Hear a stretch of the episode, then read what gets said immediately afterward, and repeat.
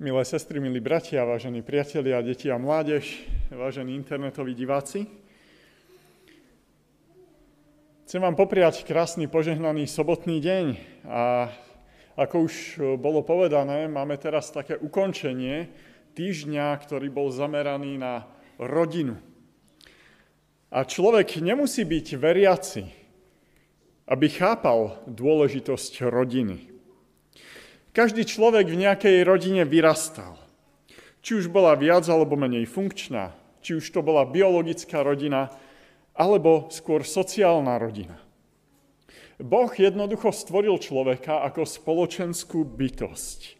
Stvoril človeka ako muža a ženu a stvoril ho ako svoj obraz a pre ten účel, aby sa Pánu Bohu podobal. V rajských podmienkach boli Boh muž a žena rodinou. Dnes sa veľmi zdôrazňuje, že rodina je tvorená mužom a ženou. A Boha sme postavili na vedľajšiu koľaj. Zabúdame, že rodina prestala byť funkčnou, keď z toho trojlistka vypadol práve Pán Boh. Dnes žijeme vo svete, ktorý sa ani trochu nepodobá na tú rajskú záhradu. Je to svet, v ktorom vzťahy nefungujú na dokonalej úrovni. Vzťahy sa v hriešnom prostredí majú tendenciu rozpadať. A preto o vzťahy musíme bojovať. Musíme sa o ne snažiť. Usilovať sa o ne nie sú automatické. Dnes budem zamieňať dva pojmy ako synonymá. A to slovo rodina a slovné spojenie kresťanský domov. A ukážeme si na jeden prehliadaný fakt, že základom rodiny nie je muž a žena. Základom rodiny dokonca nie je ani rodičia a deti. Ale základom rodiny je vzťah Boh a človek. Modlitebný týždeň kresťanského domova nie je len pre mladé rodiny s deťmi, ale aj pre každého, kto sám tvorí základ rodiny s Pánom Bohom, so svojim stvoriteľom.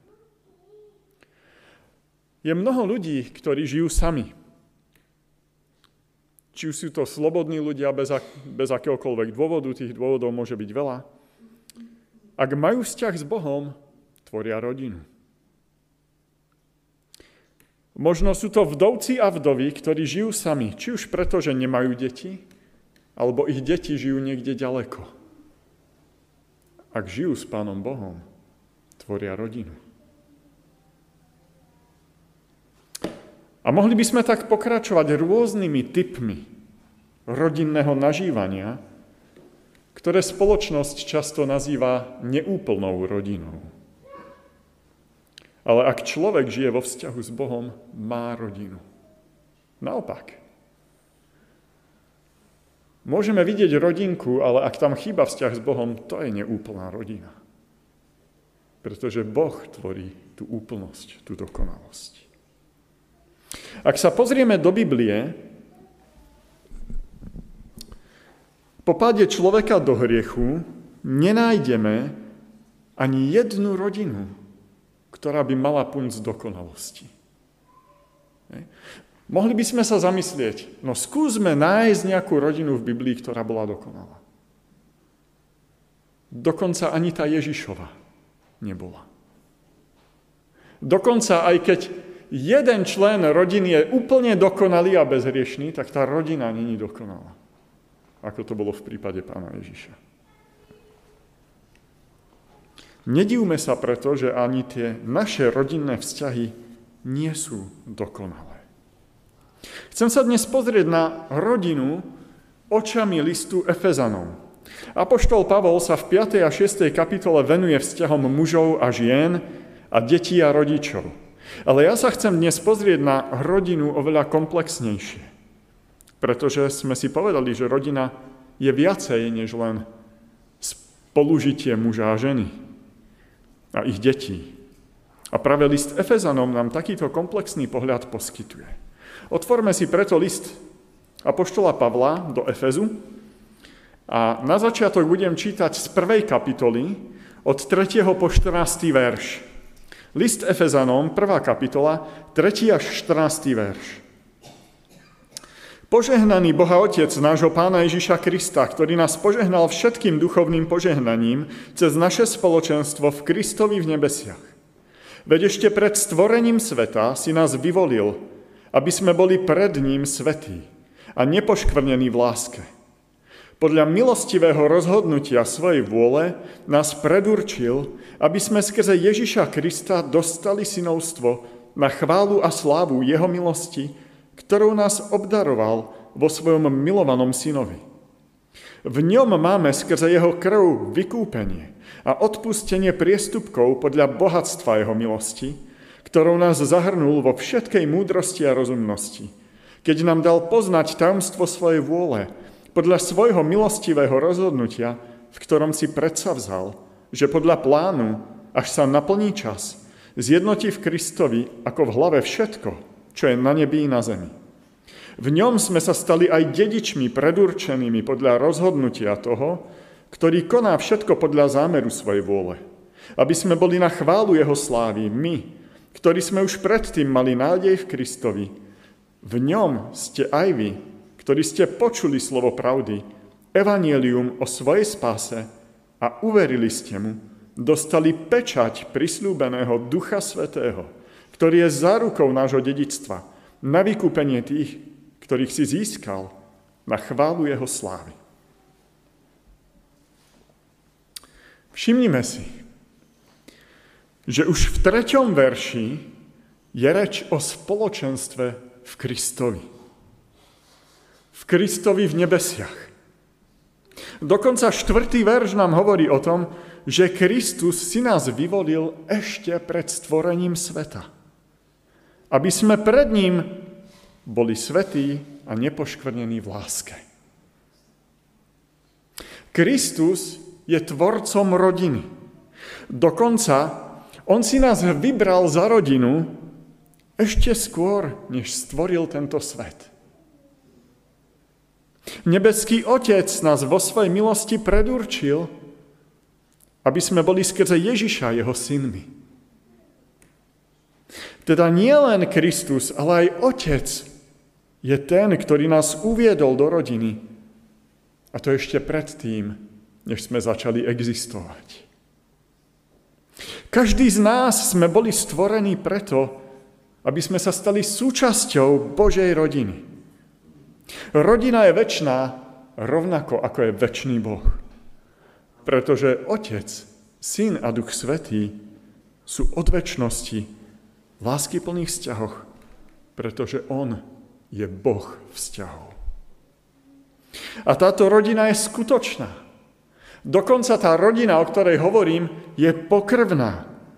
Ako to popisuje 7. verš, pretože odpustenie sme získali skrze krv Ježiša Krista. A len vďaka tomuto odpusteniu sme sa mohli stať Božími dedičmi, ako to popisuje 11. verš. Ale to najdôležitejšie je ku koncu tohto textu, pretože Boh chce, aby sme mali skutočnú istotu, že sme súčasťou Jeho rodiny. A že sme skutočne Jeho dedičmi. Preto nám dal svoju pečať. A Božou pečaťou nie je nikto menší, než samotný Duch Svetý. On je zárukou dedictva. Dá sa nejako poznať tá skutočnosť, že máme túto pečať? že máme pečať Ducha Svetého. Otvorme si list Efezanom vo 4. kapitole. A tam prečítam prvých 6 veršov. Preto vás napomínam ja, väzeň v pánovi, aby ste žili, ako je hodné povolania, ktorým ste boli povolaní, so všetkou pokorou, miernosťou a trpezlivosťou. Znášajte sa navzájom v láske. Usilujte sa zachovávať jednotu ducha vo zväzku pokoja. Jedno je telo a jeden duch, ako ste aj boli povolaní k jednej nádeji svojho povolania. Jeden je pán, jedna viera, jeden krst. jeden Boh a Otec všetkých, ktorý je nad všetkými, skrze všetkých a vo všetkých. Rodinu máme na niekoľkých úrovniach. O tej prvej úrovni som už hovoril, to je ja a Boh. Ale potom je ešte aj rozšírenejší typ rodiny, pretože ak sa nachádzame v tej rodine ja a Boh, tak Pán Boh má takéto vzťahy ešte s miliónmi ďalších ľudí. A o tejto rozšírenej rodine hovoríme ako o církvi.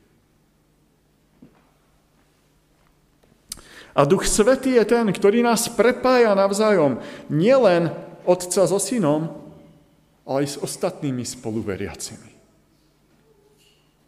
Apoštol Pavol začína štvrtú kapitolu gréckým slovesom parakalo. A máme to preložené ako napomínam vás. Avšak my môžeme v tomto slovese počuť slovo paraklétos, ktoré pán Ježiš používa v Jánovom evaníliu a ktorým označuje Ducha Svetého. A máme to prekladané ako tešiteľ. Ten, ktorý potešuje, alebo môže to znamenať aj obhajca, ten, ktorý obhajuje. Sloveso parakalein teda znamená nielen napomínať, ale znamená to aj utešovať. Znamená to povzbudzovať. K čomu nás Pavol povzbudzuje? Alebo k akému druhu spolužitia nás vedie Duch Svetý? Vedie nás k tomu, aby sme so všetkou pokorou, miernosťou a trpezlivosťou sa navzájom znášali v láske. Pán Boh chce, aby sme sa znášali. Keď to takto poviem, tak to není tak veľa zase, že? Ono dokážeme zniesť všeličo a všelikoho. Ale Apoštol Pavol hovorí, ono to stačí. Znášajte sa navzájom. Ale k tomu znášaniu my niečo ešte potrebujeme. A potrebujeme PMT. Viete, čo je PMT? PMT, to si zapamätáte teraz. He? PMT, pokora, miernosť a trpezlivosť.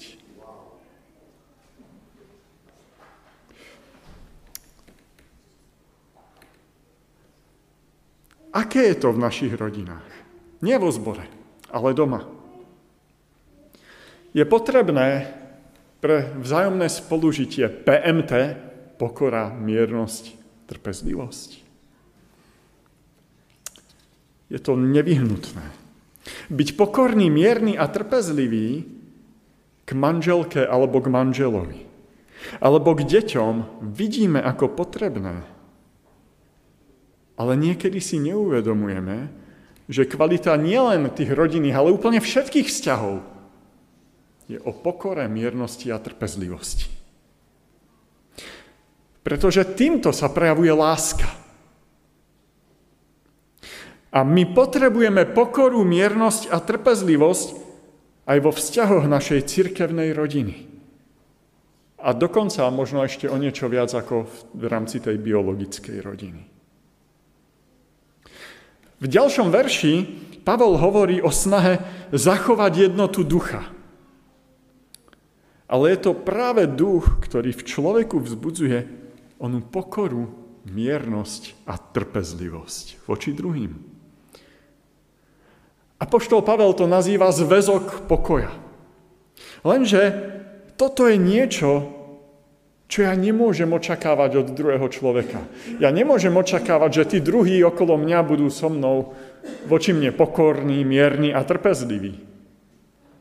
Ale keď chcem, aby tie vzťahy fungovali, musím byť predovšetkým ja pokorný, mierny a trpezlivý voči tomu svojmu okoliu.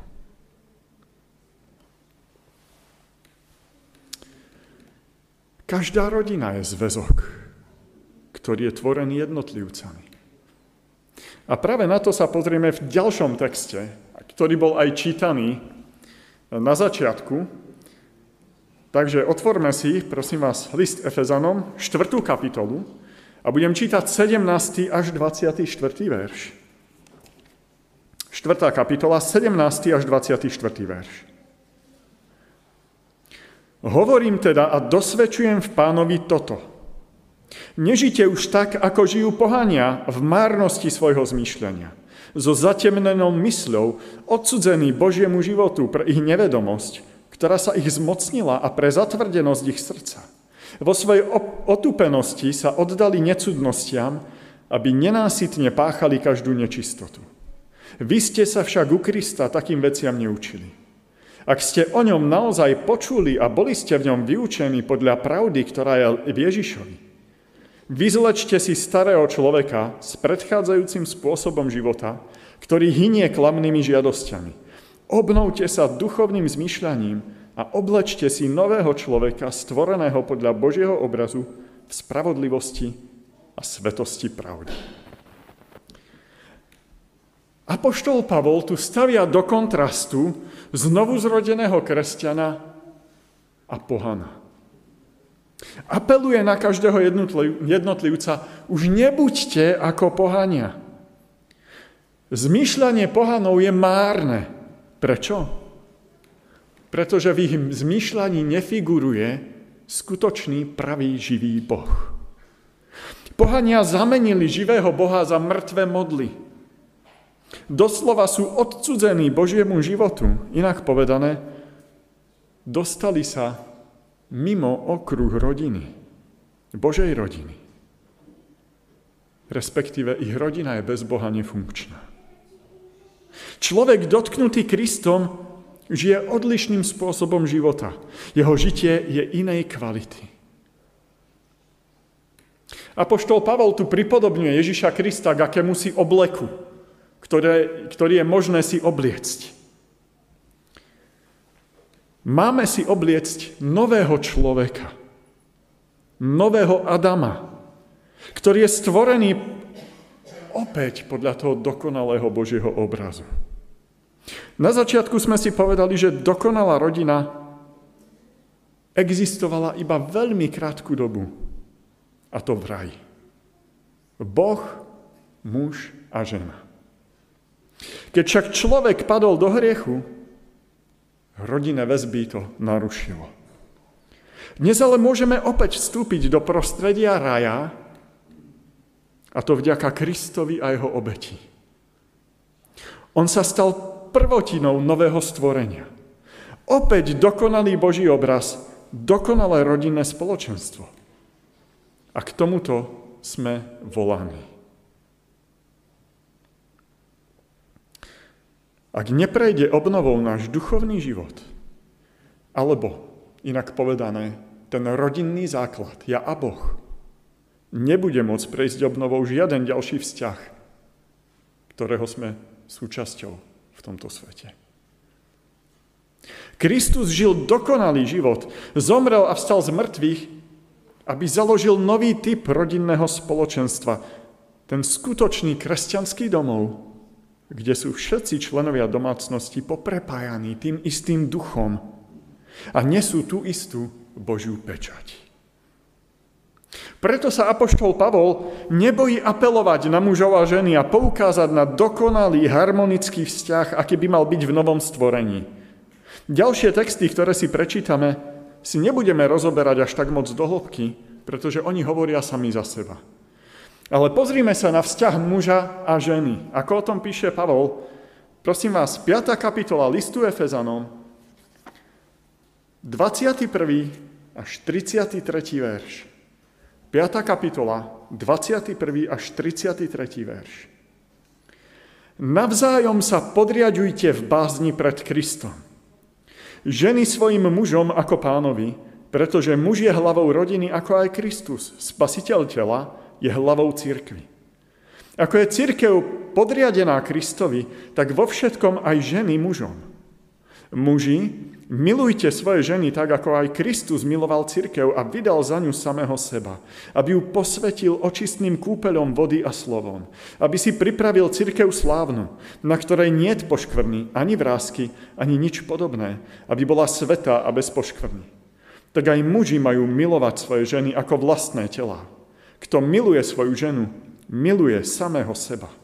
Veď nikdy nikto nemal svoje telo v nenávisti, ale živí ho a opatruje ako aj Kristus církev, pretože sme údmi jeho tela. Preto opustí človek otca i matku a prilnie k svojej žene a budú dvaja jedno telo. Toto tajomstvo je veľké, no hovorím to vzhľadom na Krista a církev. A tak i každý z vás bez výnimky nech tak miluje svoju ženu ako seba. A žena nech prejavuje mužovi úctu. Ako prvé si všimnime, že ženy a muži sa majú podriadovať navzájom jeden druhému. Niekedy to striktne rozdeľujeme a ten 21. verš ako keby vynechávame. A myslíme si, že úlohou muža je teda milovať svoju ženu a úlohou ženy je podriadiť sa mužovi. A ja by som sa chcel teraz spýtať mužov. Muži, boli by ste spokojní vo vzťahu, v ktorom by sa vám žena striktne podriadovala a pritom by vás nemilovala? Boli by ste spokojní v takom vzťahu? A ženy, otázka na vás. Boli by ste spokojné vo vzťahu, keby vám muž možno aj 10 krát za deň povedal, ako vás miluje, ale nikdy v ničom za žiadnych okolností by sa vám nepodriadil?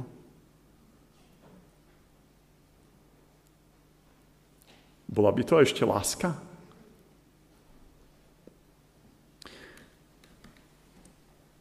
Kristova láska sa prejavila práve tým, že Kristus sa podriadil. Podriadil sa na úroveň sluhu, otroka. On sa sem narodil, aby slúžil, nie aby vládol.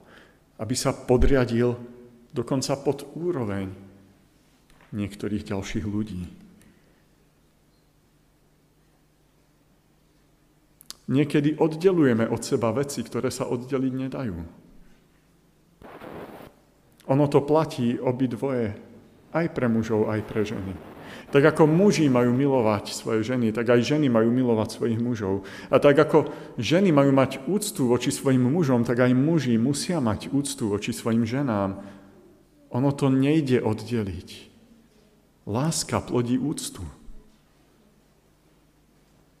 A vďaka úcte môže tá láska pretrvávať. Muži a ženy, milujte sa navzájom tak, ako Kristus miloval svoju církev a podriadujte sa navzájom tak, ako sa Kristus podriadil tej otcovej vôli kvôli nám. A tento princíp neexistuje len vo vzťahu muži a ženy. Ten princíp funguje aj v ďalších vzťahoch. Pozrime sa na vzťah detí a rodičov. 6. kapitola, prvé 4 verše. Sme stále v liste Efezanom. 6. kapitola, prvé 4 verše. Deti, poslúchajte svojich rodičov v pánovi, lebo tak je to spravodlivé. Cti otca svojho a svoju matku, to je prvé prikázanie s prisľúbením, aby sa ti dobre vodilo a dlho si žil na zemi. A vy, otcovia, nedráždite svoje deti, ale vychovávajte ich prísne a napomínajte ich v pánovi. Podobný princíp, ako platí u mužov a žien, platí aj vo vzťahu detí a rodičov.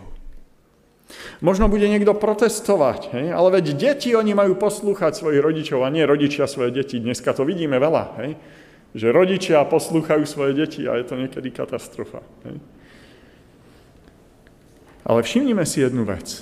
Apoštol Pavol sa odvoláva na piaté prikázanie.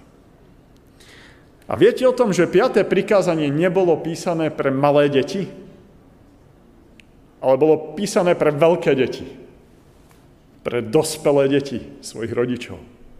Ktorých rodičia už sú starí a už sú častokrát chorí a už častokrát nevládzu. A preto je tam to prislúbenie. Pretože keď tie dospelé deti majú v úcte svojich rodičov, to znamená, že sa o nich postarajú. A predlžia si tak svoj život. Viete prečo? Pretože to vidia ich malé deti, ktoré vyrastajú v tom prostredí, že proste ľudia sa starajú o svojich starých rodičov. A keď ten rodič, keď to veľké dieťa zostarne a bude už ten starý, tak medzi tým to jeho malé dieťa vyrastie a bude sa o neho starať. Pretože už malo príklad.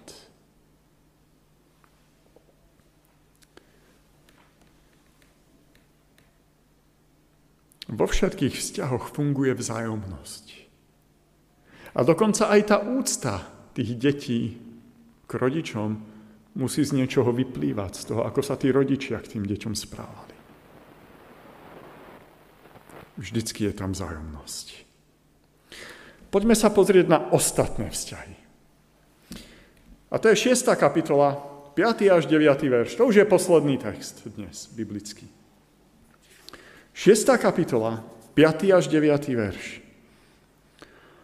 Otroci, z úprimného srdca poslúchajte svojich pozemských pánov ako Krista, s bázňou a chvením Neslúžte na oko ako tí, čo sa chcú páčiť ľuďom, ale ako Kristovi otroci, ktorí z celej duše plnia Božiu vôľu. Ochotne slúžte ako pánovi a nie ako ľuďom. Veď viete, že každý, kto vykoná niečo dobré, dostane odplatu od pána. Či otrok, či slobodný. A vy, páni, zaobchádzajte s nimi takisto. Prestaňte sa vyhrážať. Veď viete, že aj ich, aj váš pán je v nebesiach a ten nikoho neuprednostňuje. Ja som si túto vzťah, e, tento verš navzal ako ostatné vzťahy. Aj keď sa to týka, podľa toho textu, vzťah otrokov a pánov. Viete, my už nežijeme v takej spoločnosti, kde by boli otroci a páni, a preto to niekedy modernizujeme, ten text, a hovoríme, to je vlastne vzťah zamestnanec a zamestnávateľ. A je to pravda, ale to není celé. To je celé. Nie? V každom type spoločenskej interakcie sa niekedy dostávame do podriadenej alebo nadriadenej úlohy. V každom type. Pacient a lekár. Pacient by mal poslúchať svojho lekára. Nie naopak. Lekár by si mal vypočuť svojho pacienta, to je iné. Nie poslúchať ho študent, učiteľ. Zamestnanec, zamestnávateľ. Obchodník, klient. Cestujúci, šofér. Alebo člen akejkoľvek skupiny a vodca tej skupiny. Mohli by sme pokračovať ďalej a ďalej. Ľudia, s ktorými sa pravidelne stretávame na iných úrovniach, sa môžu stať akýmsi rozšírením rodiny. Možno len dočasný, možno len na krátku dobu, keď ma taxikár odvezie z bodu A do bodu B. Hej. Ale predsa.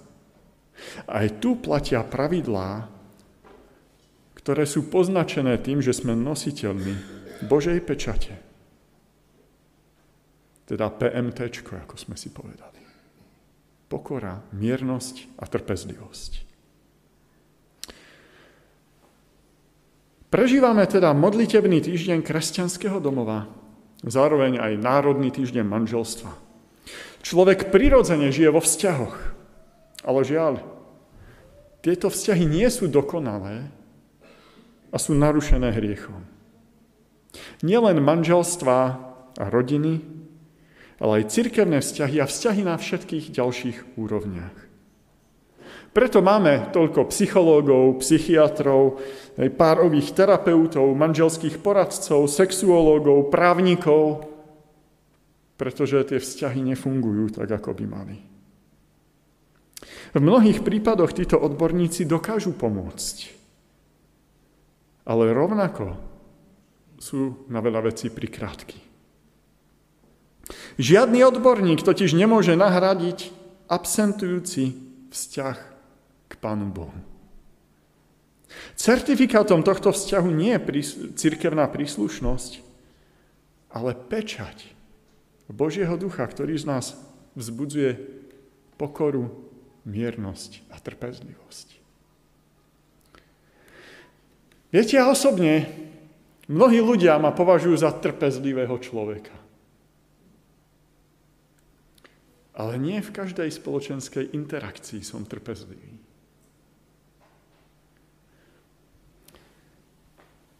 Keď šoférujem auto, tak vtedy vyzerám ako inštruktor autoškoly, ne? lebo komentujem všetkých tých ostatných, čo jazdia, s ktorým... A všetko to musím nejak riešiť a musím si uľaviť. Pozor, ak by som viezol niekoho z vás, tak sa dokážem udržať na úzde, to nepoznáte. Hej? Ale keď som v aute sám, joj, to som odborníkov na šoférovanie. A vyzerám ako ten najlepší šofér na svete, pretože tí ostatní to nevedia. Hej? Nie. Pokora, miernosť a trpezlivosť. Potrebujeme to úplne každý. A nie je to niečo ľudské, niečo, čo vychádza z nás. Je to Boží dar. Dar, ktorý sa, ktorým sa prejavuje duch Boží, ktorý je v našich srdciach. Vďaka tomu istému Bohu nikto z nás nie je bez rodiny. Chápeme to vôbec, čo to znamená? Nikto nie je bez rodiny. Skrze Kristovu krv, ktorú za nás prelial, ešte keď sme neexistovali, stávame sa dedičmi a Božími deťmi. Stávame sa súčasťou nebeskej rodiny, novým stvorením v Kristovi, Prosím vás, pamätajme na to. Pamätajme na to, keď sa rozídeme do svojich domovov. Že aj keď ten domov je prázdny, tak nezostávame sami. Amen.